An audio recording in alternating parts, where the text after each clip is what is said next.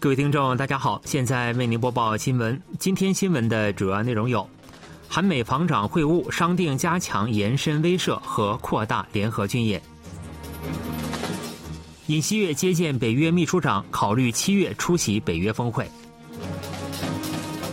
韩日围绕战犯企业出资赔偿和道歉仍意见不一。以下请听详细内容。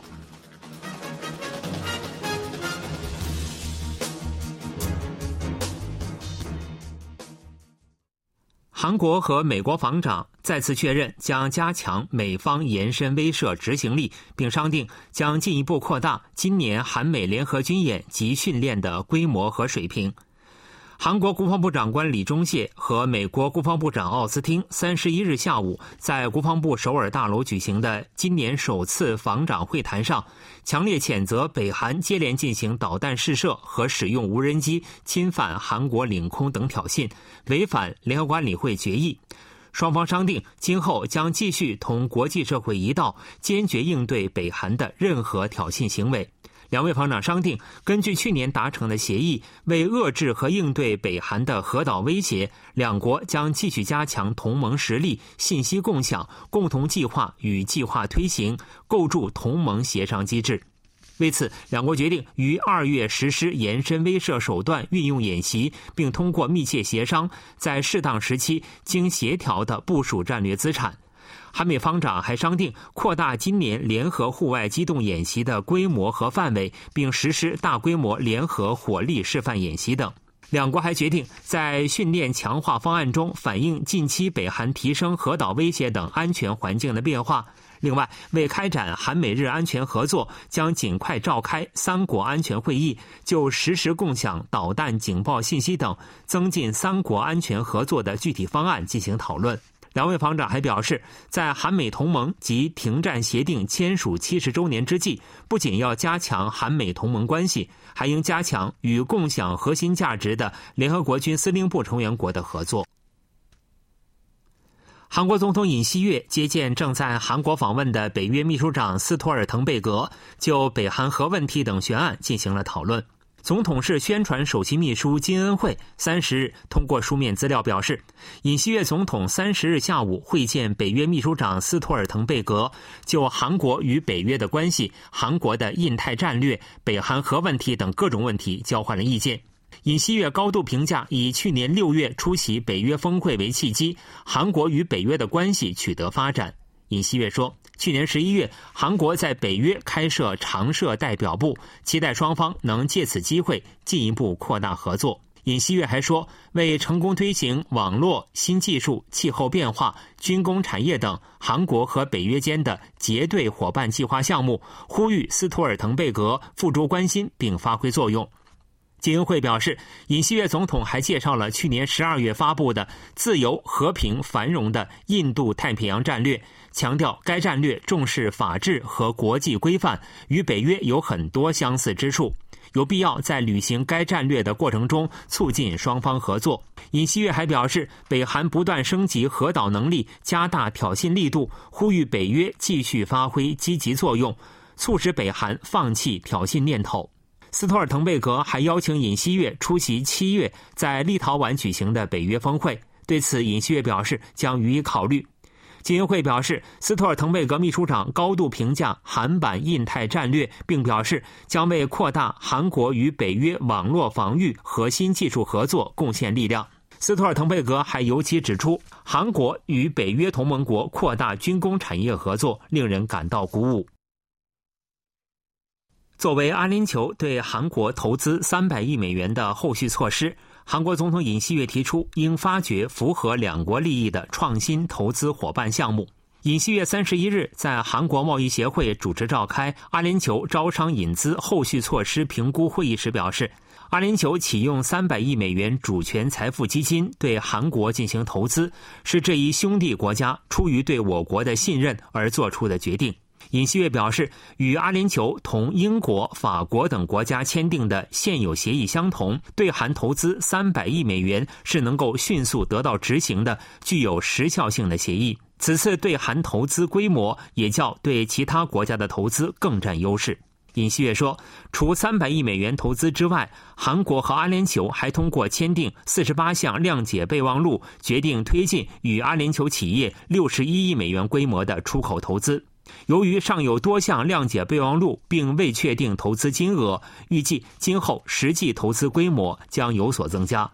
尹锡悦表示，作为三百亿美元投资的后续措施，将成立以政府部门为中心的阿联酋投资合作委员会，以及公共、民间投资机构和企业共同参与的投资合作网，通过韩国阿联酋投资合作平台与阿方迅速开展协商。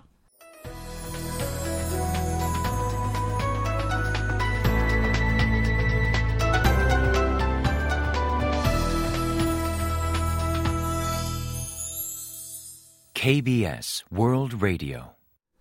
这里是韩国国际广播电台新闻节目，欢迎继续收听。韩国和日本外交部门三十日在首尔就被强征韩国劳工受害者赔偿问题解决方案进行了讨论，但两国在战犯企业出资提供赔偿金和道歉等关键问题上仍未能缩小意见分歧。旨在商讨被强征劳工受害者赔偿问题解决方案的韩日外交局长级磋商，时隔两周再次举行。会议原定举行两个小时，最终持续了近三个小时，但未能缩小在关键问题上的意见分歧。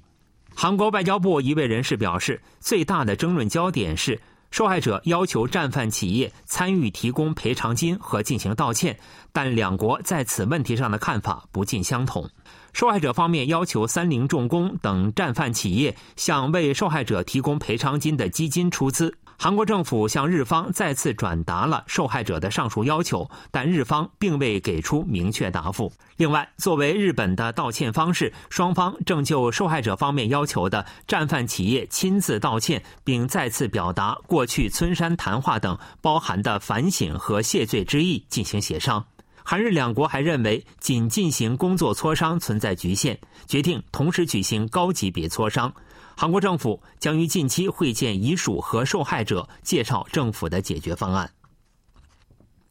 在北韩预告将研发新型洲际弹道导弹的情况下，民间卫星日前捕捉到北韩最近进行固体燃料发射体发动机试验的有关情况。据 KBS 记者报道。美国之音广播电台三十一日报道说，有迹象显示，北韩在一两天前进行了固体燃料发射体发动机试验。美国卫星照片提供商星球实验室在二十九日和三十日之间拍摄到了意味着位于北韩咸镜南道咸州郡马军浦的发动机试验场喷出过火焰的照片。在对二十九日上午十时五十三分和三十日上午九时零三分拍摄到的卫星照片进行比较后，发现试验台旁边的田野从白色变成了黑色。美国之音广播电台表示，被覆盖的土地被熏黑，露出了泥土。推测二十九日和三十日上午之间，当地喷出过强烈的火焰。马军浦是北韩化学工业的中心地，是主要固体燃料试验场的所在地。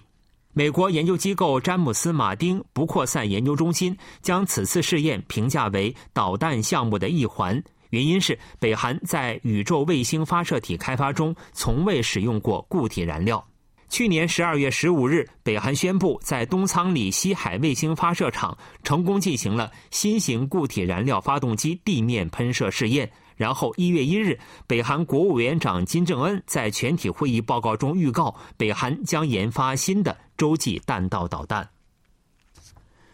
三星电子去年第四季度业绩出炉，其中半导体事业营业利润同比减少百分之九十七，主力项目存储芯片营业出现了亏损，且今年上半年的前景也不容乐观。据 KBS 记者报道，三星电子发布的去年第四季度业绩显示，营业利润为四万三千零六十一亿美元，较去年同期减少百分之六十八。这是三星电子季度营业利润时隔八年多止步于四万亿余韩元，大幅低于金融投资业界的预期，出现了所谓的业绩冲击。三星电子营业利润大幅减少的原因是，通常占其营业利润百分之六十至百分之七十的半导体事业盈利出现骤减。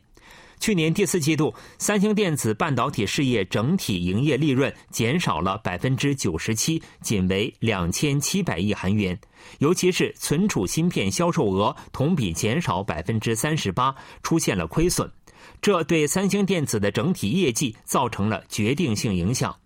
有评价指出，半导体代工领域的表现弥补了三星电子在存储芯片领域遭遇的亏损，才使得该公司整体半导体事业勉强免于亏损。三星电子半导体代工领域的季度和全年销售额均创历来新高。另外，三星电子家电和手机等事业的季度和全年营业利润均有所减少。虽然三星电子去年第四季度业绩表现欠佳，但得益于去年上半年表现强劲，去年全年销售额首次突破三百万亿韩元大关，达到了三百零二万亿韩元。据统计，去年全年三星电子营业利润为四十三万亿韩元，较前一年约减少百分之十六。今年三星电子的业绩展望也不容乐观，预计今年上半年存储芯片销售将继续疲软，手机和家电等各项目景气也不明朗，且在中国市场销售萎缩也将继续对三星电子的业绩造成影响。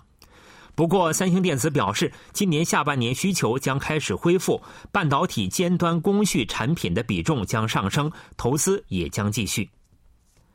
韩国政府发布2025年合并幼儿园和托儿所的计划。政府表示，将在今年内拟定具体计划，减少幼儿园和托儿所间的差距，整合幼儿教育和保育是二十多年来未能得到解决的难题。此次能否成功也备受关注。子女到了三周岁，父母就开始考虑是选择将其送往幼儿园还是托儿所。原因是两种机构的教育方式不同，学费也有所不同。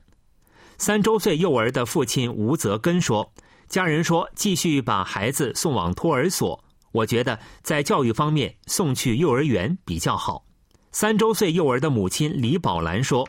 托儿所更会照顾孩子，不过我觉得幼儿园对孩子的教育更有帮助。”有关整合幼儿教育和保育。以提供无差别教育的讨论，从二十多年前就已开始，但由于赞成和反对意见僵持不下，始终未能成型。教育部此次结合了分阶段合并方法和预算支援方案，发布了整合计划。教育部长官李周浩表示，此次以完全合并为目标，我相信能够实现。此前各部门间未能缩小意见分歧。但目前各部门间已达成了协议，政府将于今年上半年制定管理体系整合方案，下半年教育厅将选择三至四处进行试点。二零二五年主管部门将统一为教育部，托儿所和幼儿园将于二零二六年转换为新的整合机构。不过，由于教育费和保育费增加，预算也将增加。且不同资格条件的幼儿园和托儿所教师的整合等也将成为难题。全国教职员劳动组合幼儿园委员会委员长罗润梅表示，公立比率较低的合并不能保障幼儿教育的公共性，有可能破坏其本质。教育部表示，若幼儿教育和保育进行整合，三周岁至五周岁阶段的教育将实现免费。新闻为您播送完了，是由于海峰为您播报的。感谢各位收听。